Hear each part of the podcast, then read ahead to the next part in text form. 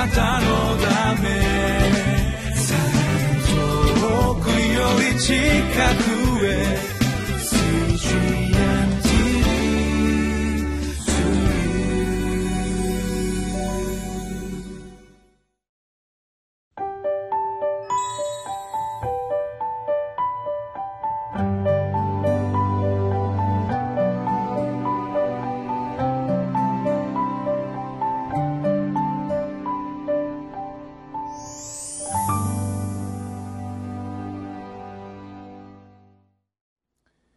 さんこんにちは。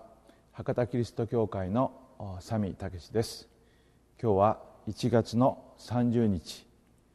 題目は変化のない悔い改めは中身のないもみ殻と同じです。共に続けて御言葉を黙想していきましょ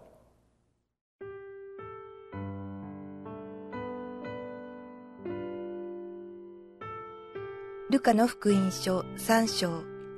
10節から20節群衆はヨハネに尋ねた。それでは私たちはどうすればよいのでしょう？彼は答えて言った。下着を2枚持っている者は一つも持たない者に分けなさい。食べ物を持っている者もそうしなさい。酒税人たちもバプテスマを受けに出てきて言った。先生、私たちはどうすればよいのでしょう？ヨハネは彼らに言った。決められたもの以上には何も取り立ててはいけません。兵士たちも彼に尋ねて言った。私たちはどうすればよいのでしょうか？ヨハネは言った。誰からも力ずくで金をゆすったり、無実のものを責めたりしてはいけません。自分の給料で満足しなさい。民衆は救い主を待ち望んでおり、皆心の中でヨハネについて、もしかするとこの方がキリストではあるまいかと考えていたので、ヨハネは皆に答えて言った。私は水であなた方にバプテスマを授けています。しかし、私よりもさらに力のあるお方がおいでになります。私などはその方の靴の紐を解く値打ちもありません。その方はあなた方に精霊と人のバプテスマをお授けになります。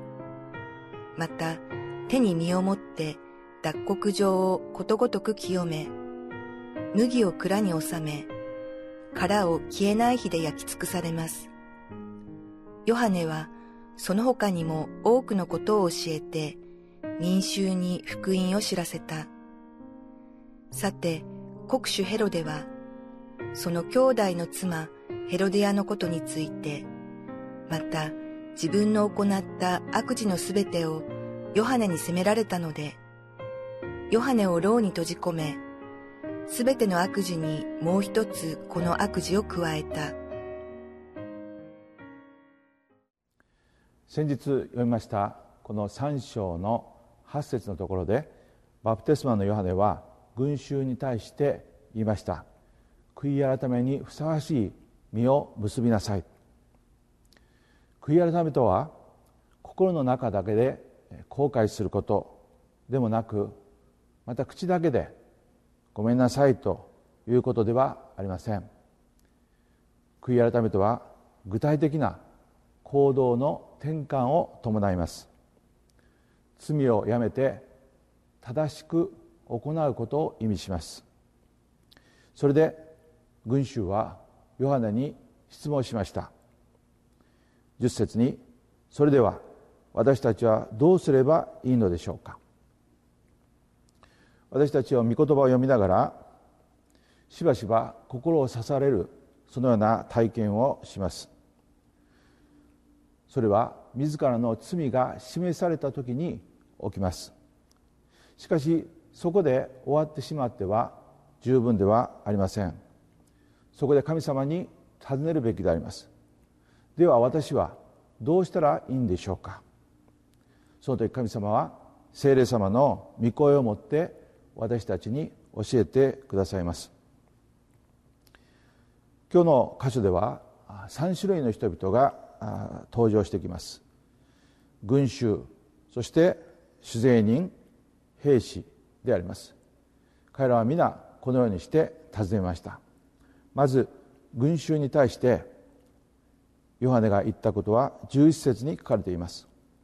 下着を2枚持っている者は一つも持たない者に分けなさい。食べ物を持っている者もそうしなさい。すなわち自らの所有を分け合うことをここで語っています。自分中心の人は自分のことしか考えません。しかし愛の人は他の人のことを思いやりそして分かち合うことができます。自らの所有を分かち合う人生を歩みなさい。そのように語っているのであります。主善に対してはこのように言われました。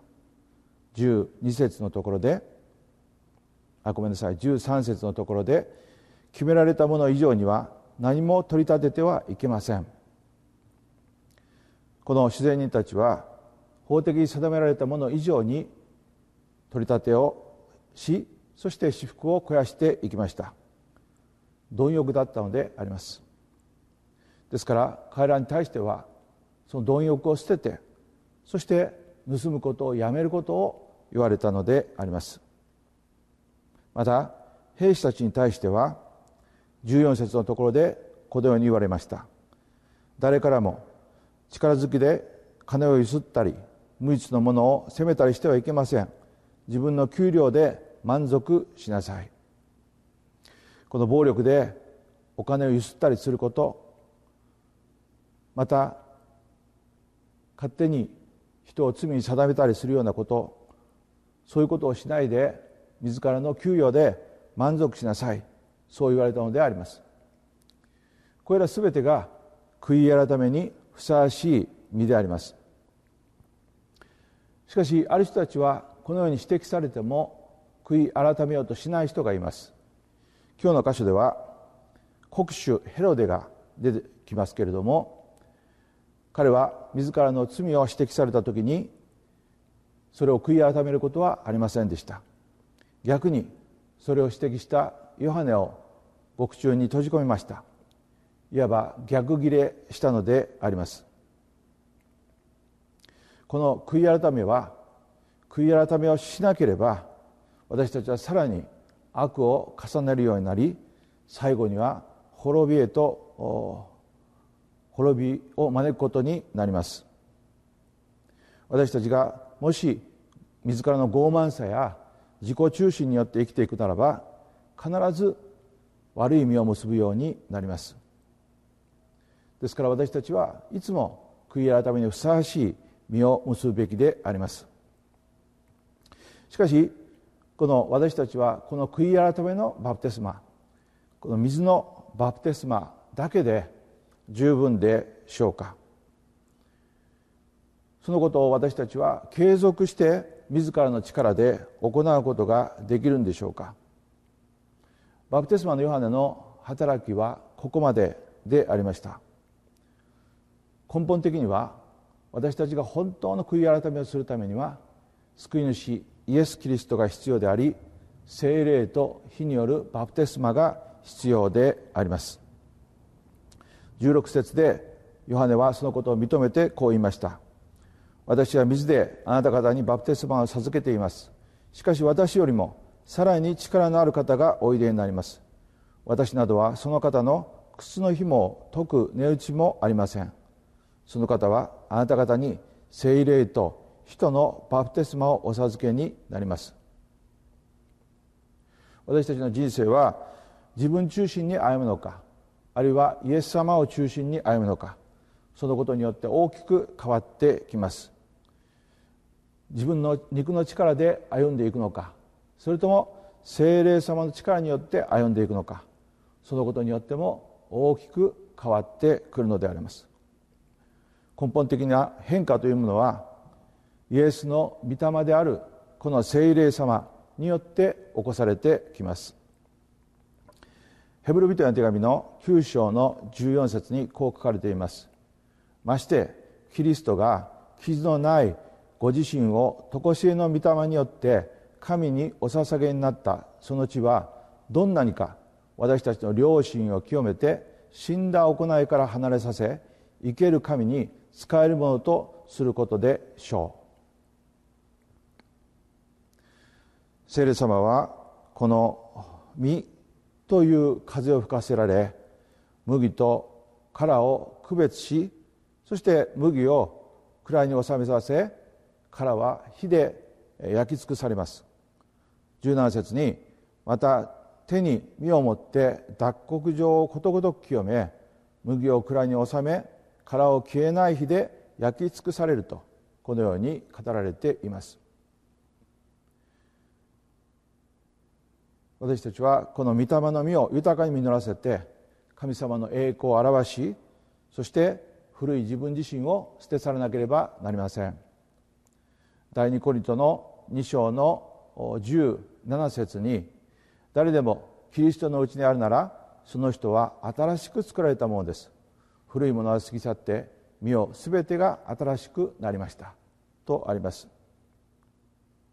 私たちは一つ一つのことを悔い改めていくと同時にイエス様を中心として歩むことそして御霊によって歩むことそれをしていかなければなりません。その時に初めて私たちは豊かな実を結ぶ人生を歩むことができるわけであります。